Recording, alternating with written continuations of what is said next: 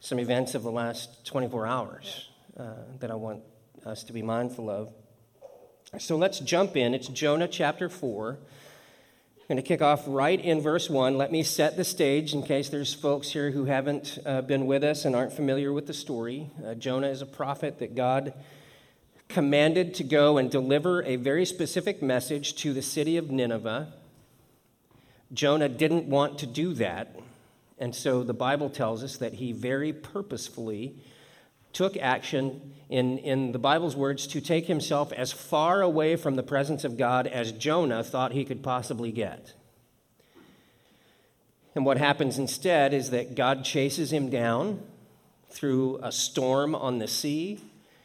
Uh, circumstances arise where Jonah gets thrown into the ocean, and God's presence sends a giant fish to swallow Jonah. Which, by the way, if you were at the park this last week, that group did the best job of telling this story. It was amazing. They were fantastic. Um, and if you weren't there, you missed out. Uh, I was like, man, I, just want to box them up and bring them back for Sunday morning church because it was so cool. They had theme music and props and actors, and man, it was cool. So, sorry, today you get me.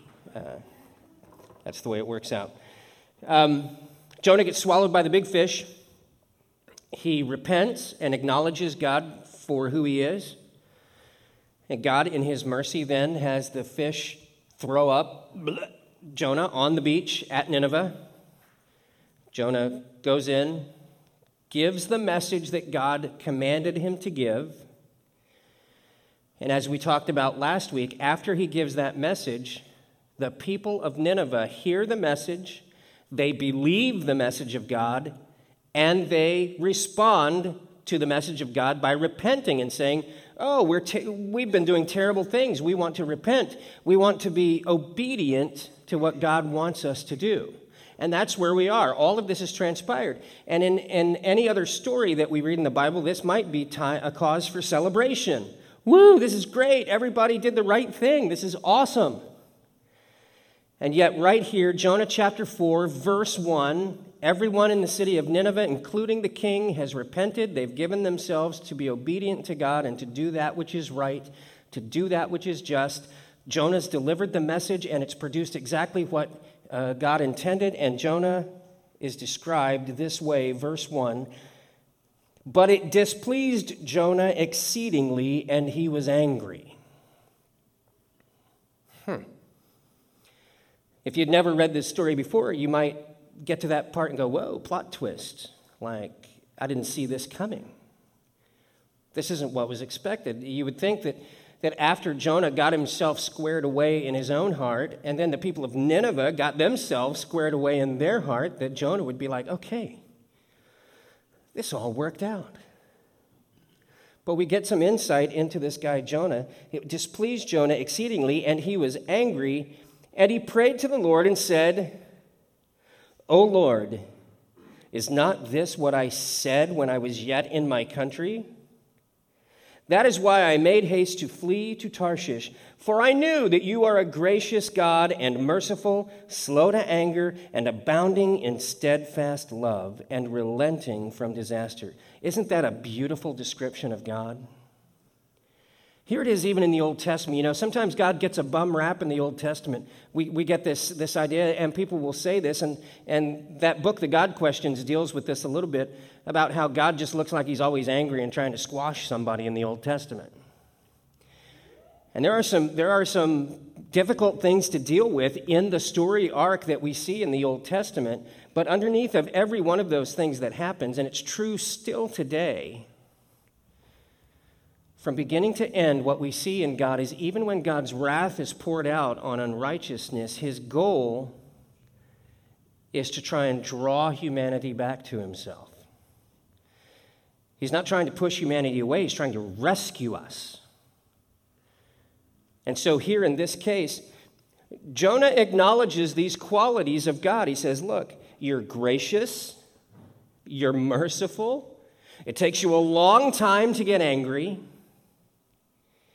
You abound in love that is steadfast, he says. It just, oh, it hangs on.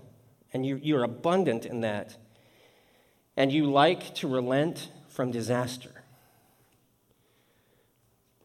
That's a God I can believe in. That's a God I can believe loves me.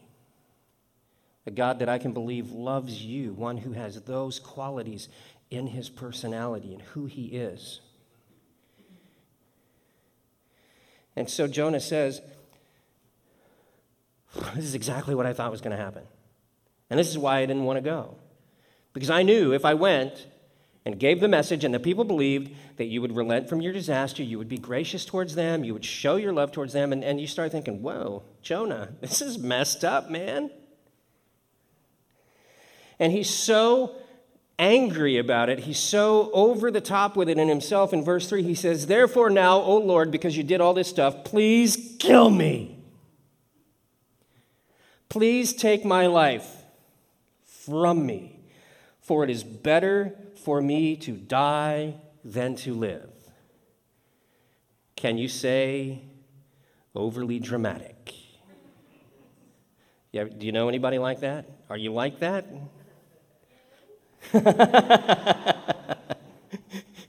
we all have our moments, right?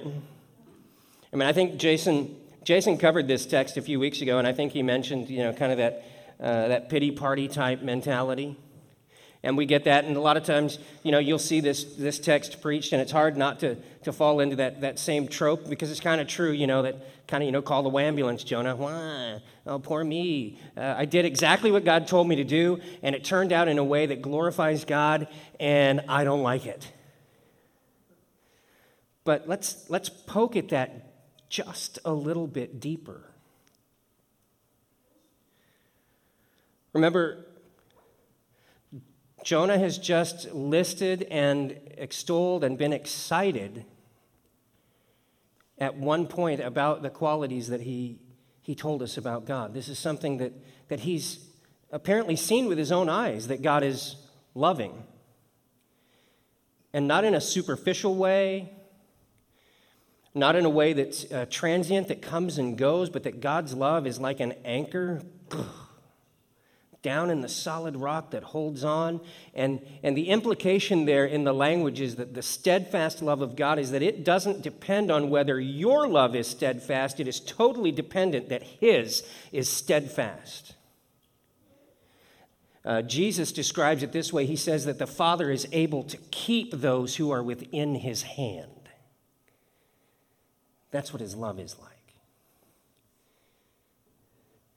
And so at one point, Jonah must have thought these were great qualities for God to have, that, that, he, that he has enjoyed them himself, this steadfast love of God, this, this ability for God to be gracious, to extend grace or favor even when Jonah or I'm not quite hitting the mark of what I should be doing or where I should be going that instead of, you know, God just instantly zapping,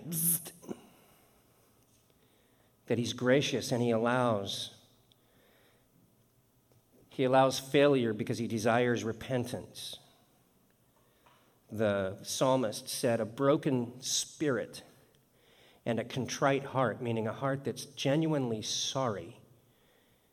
A broken spirit and a contrite heart, he will not despise the psalmist says. God loves a heart that is repentant, and God desires a heart that is repentant. And so he's gracious towards us, extravagantly gracious. Jonah thought that was a great thing at one time. Slow to anger. Uh, one of the fruits of the Spirit that we find over in the New Testament patience. The, the, the, idea of the fruits of the Spirit is that when we become a follower of Christ, the Bible says that the Holy Spirit of God seals us for all of eternity. He, he, he, he, he bonds us, He binds us. He, he is now, we are no longer slaves to our sinful nature, but instead we're slaves to love. We're slaves to the Lord in a way that allows us to live a life now free of making choices for that which is evil. And so, the, one of the, the fruits that come from that in our lives, one of the things that comes to blossom, one of the things that comes to, to produce, should be increased patience. Patience with the trials of life, patience with one another, patience with ourselves. Maybe that sometimes is the hardest for us to work out. We can be really hard on ourselves and look at our own lives and say, man, I'm really messing this up. I mean, I'll look at Mike and I'll give, I'll say, man, you know, Mike, it's okay. God knows. And, and repent, and He's going to be with you. And then I go to my own, inside my own head and just beat myself up all day long about the mistakes I've made. But that patience should extend to us as well. But as a believer, it should be growing over time and here we see that the Lord is indeed slow to anger. And Jonah used to think that was a good thing. And then that last one, relenting from disaster.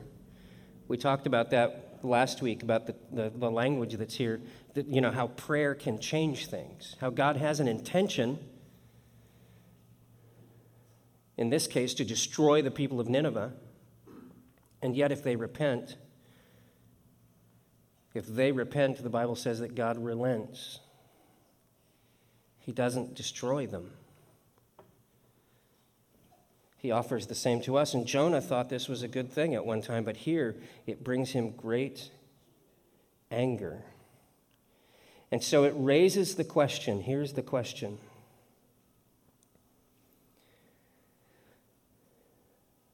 Imagine wanting to withhold the message that God has given you to the people in, the, in the world around you, the people in your life, maybe the world at large, who knows what platform God may give you. But imagine wanting, not just failing, you know, not just, not just kind of uh, being apathetic. Well, look, I know God wants me to do this, but you know, I just don't have it in me right now, and so I'm just gonna take a nap. Not that passive thing, but actively wanting, taking action to secure your ability to withhold God's message because you're afraid it will be successful.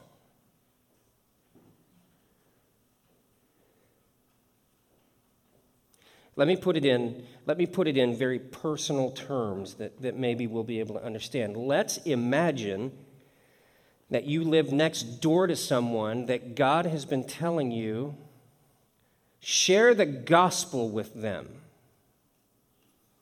Now, we all struggle with, oh, I don't want to be rejected. I don't, I don't want to be treated like a fool. I don't want to be embarrassed. Um, or that person is scary to me, or we've had some history that I don't think that I can speak through that. You know, these are all justifications that we all wrestle with when we're, we're faced with the opportunity to share.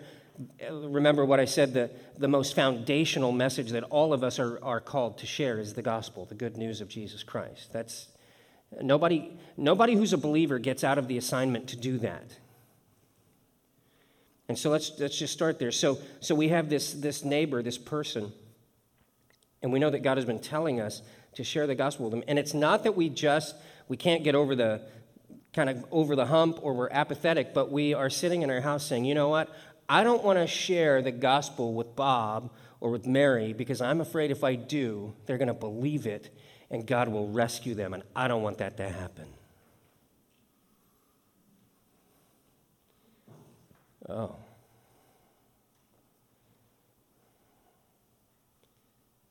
That's the story here. Those were Jonah's words. He said, I didn't want to, I didn't want to give the message because I was afraid this is exactly what was going to happen. Is that they would repent and you would be good. And I'm not happy about that. Now, I don't know what Jonah's heartache with the people of Nineveh was, or, or maybe it wasn't just specifically Nineveh. I don't know. But it's made me think about my internal dialogue when I feel like God is leading me to do something. And if I'm finding myself not being obedient, uh, it's making me think, okay, really, why is that?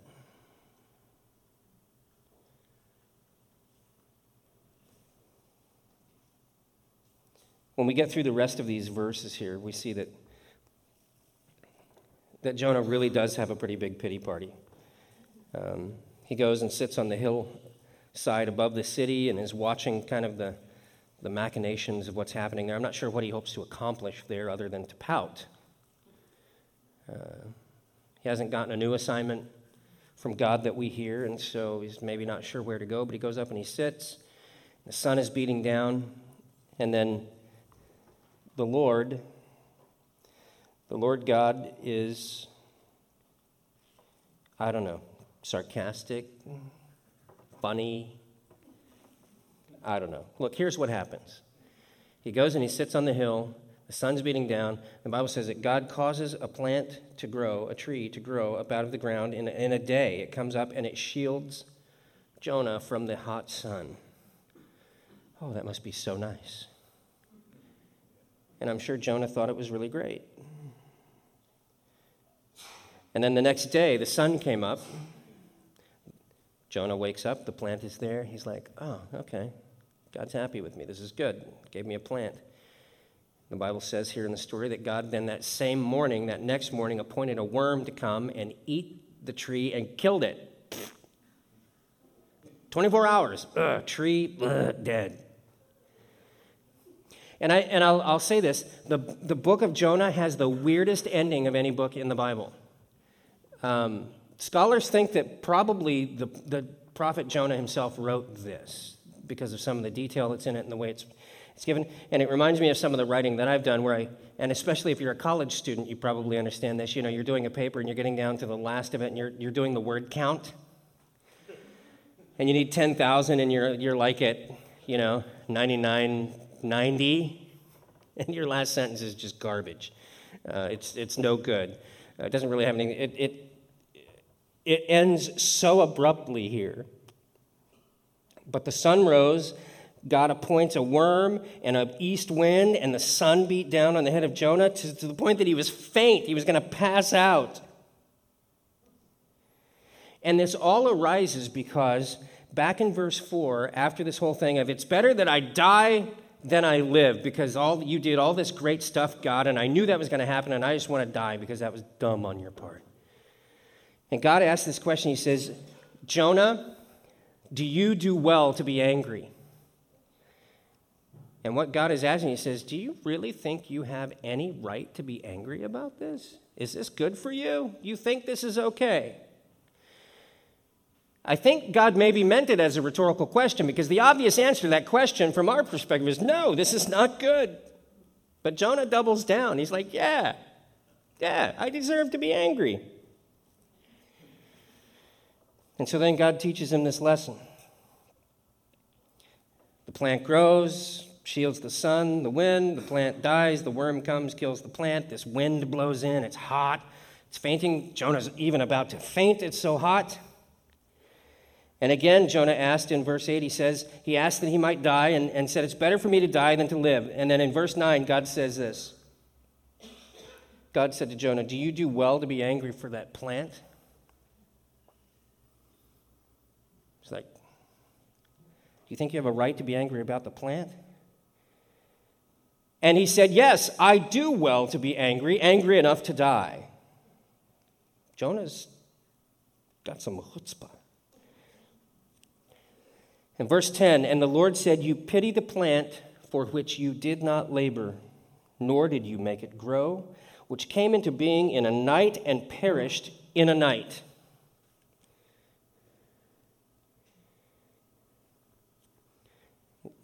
Here's the, here's the, the, the problem that God is trying to point out to Jonah. He says, You're sitting out here complaining and crying about the heat, sitting up on this hill, and you're sad and mad about a plant that you did absolutely nothing to produce. It was strictly a miracle of God. And it's God's decision to grow it, and it's God's decision to kill it, but it's nothing more than a plant. And you're so upset about that plant,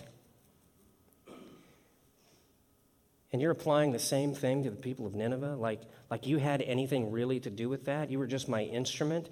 You were just the tool that I used to go and deliver that message, but you weren't the one who grew up those people. You're not the one who breathed their life into them. You're not the one who holds their future in your hand. Don't you think that the one who possesses all of those things, the Lord God Almighty, that He is the one, if anyone has a right to be angry about either of these things, is it not the one who created them and breathed their life into them and holds their destiny in their hands? That's the question He's asking.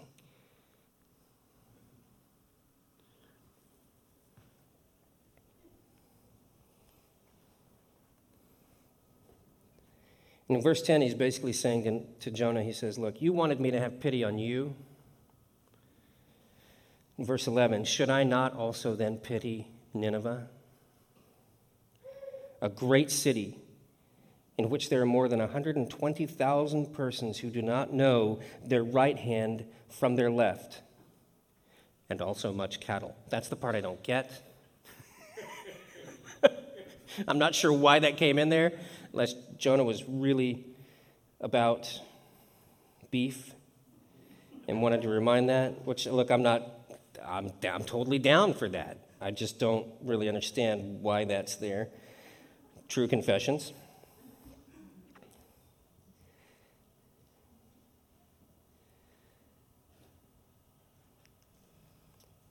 And it ends then with this question for us, I think. We see God's compassion on display here because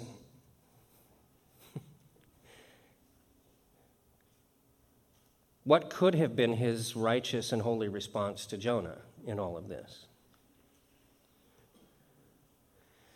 I mean, he could not have rescued him from the water in the first place.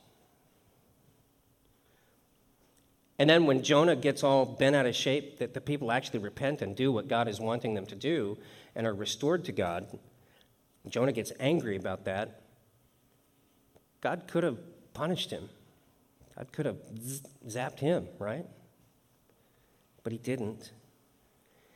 And we see in the end of this that God is continuing still to draw Jonah, and he's continuing still to draw us to be reminded that as we live and move and breathe in this world in the presence of God, as missionaries of the Lord, as witnesses among the earth, that our mission, our calling is to give the message to speak the good news, to live the good news.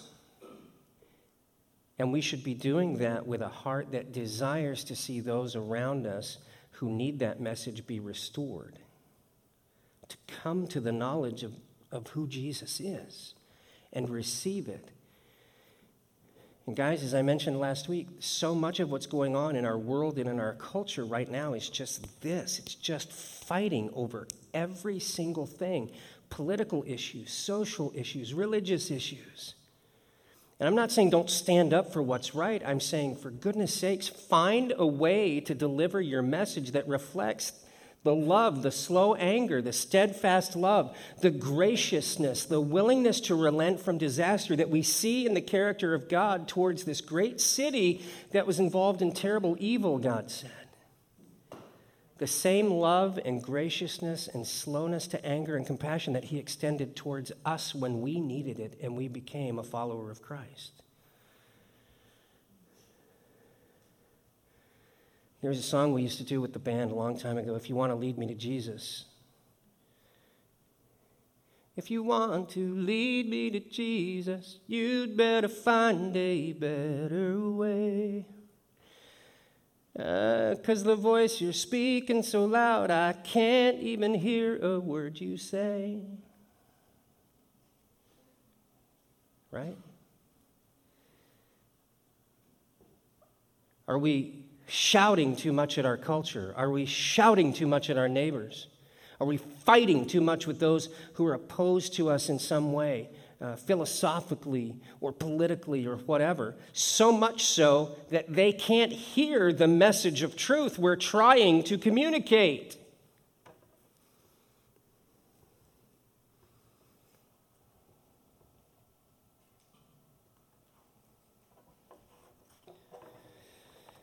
If you didn't catch the news, oh, oh this, to, to make this connection, I realized as I was looking at this last night, especially in light of yesterday's news and then this morning's news, um, I recognized in myself a long time ago when I was reading stories in the Bible and um, uh, parables in particular that I had a tendency to cast myself as the best character in the, sh- in the story. Like, whoever it was that was messing it up, I wasn't that person. And then somewhere along the way, I matured to the point where I realized that the whole point of these stories was to remind me that I messed things up and how God was going to respond to me when I mess those things up, and how God would respond to you when you're not getting it right. That, that we're not always, and maybe not even usually, the best characters in the story. And so here, even though I don't know if you can call Jonah a great character, the tendency is to cast ourselves as Jonah in this story. And I've done that mostly through this series. You know, what message has God called you to share? Are you doing that? Why are you doing that? If you're not doing that, why aren't you doing that? And, and shouldn't you be delivering the message in a way that reflects who God is and what his, what his characters are? I just said that. But, but what, if we're, what if we're Nineveh? A, a, a city of great evil, it says at the beginning. What if, what if our life individually, what if we're Nineveh and, and God's trying to deliver a message to us? What if, what if our great city of Anchorage here is Nineveh? It needs a message from God. What if this country, what if this country is, is a Nineveh that needs to hear the message of God? How is that message going to be delivered? Who's going to deliver it? And in what way will they deliver it?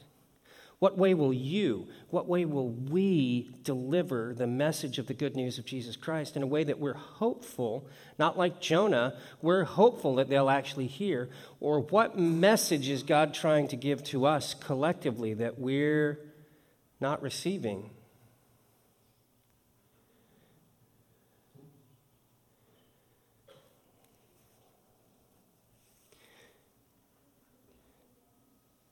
When the video starts here in just a moment, I'm going to ask the band to come and take their place, and we'll sing one last uh, song together here. But um, I could not let this morning pass without commenting on the events of the last 24 hours. If you've been unaware, there was a terrible shooting in El Paso, Texas yesterday. 20 people lost their lives in a Walmart. Last count, nine people lost their lives outside of a bar in Dayton, Ohio, uh, early this morning to a, to a gunman.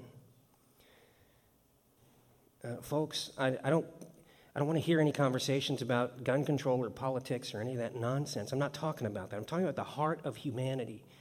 I'm talking about the evil that lurks within the heart of mankind.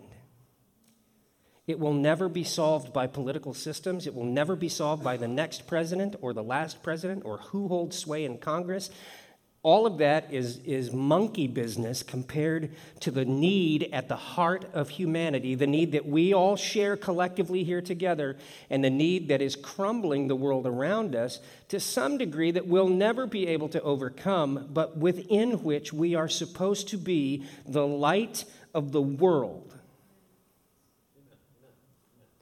And if our hearts are breaking for our neighbors in those places, and countless other stories before where people have lost their lives to senseless violence of one kind or another, the solution is not going to be found in government. The solution is not going to be found in political systems or economic stability or any of those things. Those can be great tools that God can use, and He speaks about it in His Word. But the solution is the good news of Jesus Christ that this world is broken by sin and is in desperate need of rescue by the one who can save us. The sacrificial Lamb of God, God Himself clothed in human flesh, Jesus Christ, the man who is also God Almighty, purchasing our sins paying for our sins, paying for the sins of the world. What he requires is for us to follow, and he's calling others to follow. We have that message to give. Maybe one of the reasons the world is in such dire straits is because we and the church in general isn't delivering the message. I hear so often from people um, I'm looking for such and such church because they'll have what I want. I'm going to such and church, such church because they have what I want. I don't want to go to your church because I don't like that guy. I don't want to go to your church because I don't like that guy. I don't like that program. I don't like that emphasis. And I'm telling you, it's all garbage. We have become a consumeristic world of Christians, especially in this country. We seek what we want when what we should want is to share the message of Jesus Christ. And we're failing. We're failing as churches and we're failing as individuals to share that message. So I'm going to take a moment this morning. We're just going to run this video. Uh, the, the words to this song speak, I think to the need of humanity, would you take a moment and pray about your life, your mission, your ministry in the world that God is calling you to? Maybe you're still trying to figure that out. Pray for those who are grieving this morning from, from terrible, horrific circumstances. Pray that prayer changes things, right? We talked about that last week. Pray that God will, will intervene, that there will be a great move, a great revival a great outpouring of His Spirit upon the world, upon this nation, and that we, as people of faith, will put our faith where it belongs in the Lord Jesus Christ and not in any other thing or any system of man, not in the church, not in government, but in the Lord Jesus Christ. Pray for those things this morning as this video runs, and uh, worship team come and lead us in our final song this morning.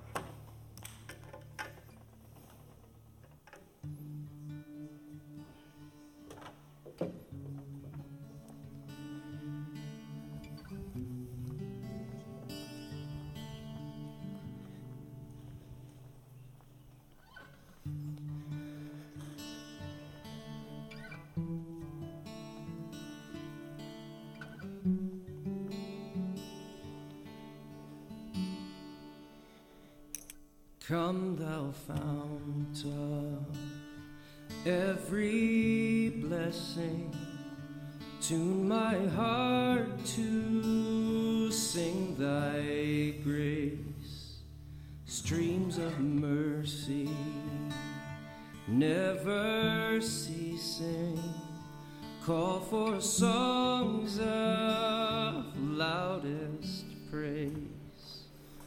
Teach me some melodious sonnet sung by flaming tongues above. Praise the mountain fixed upon mount of thy redeeming love.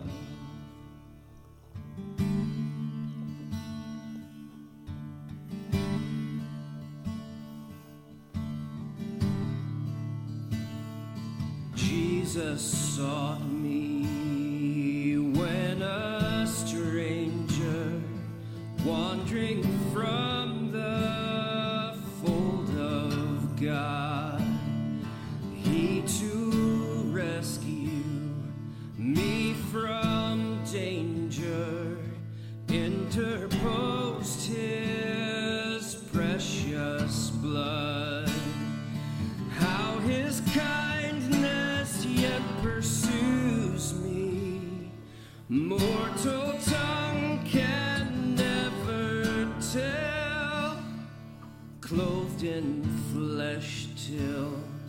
death shall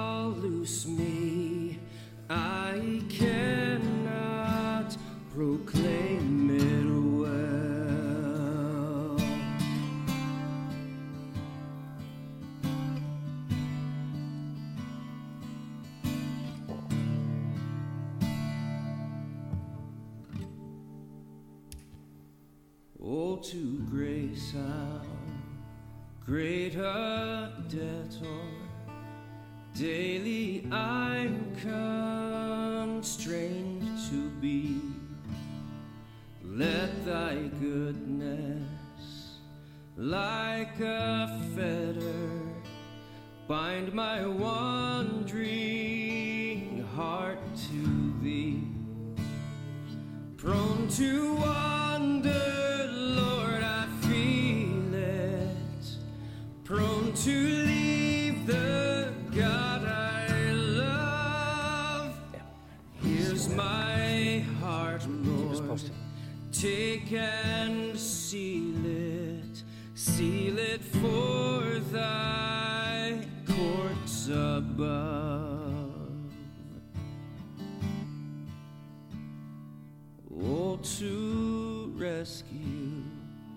me from danger by thy unchanging.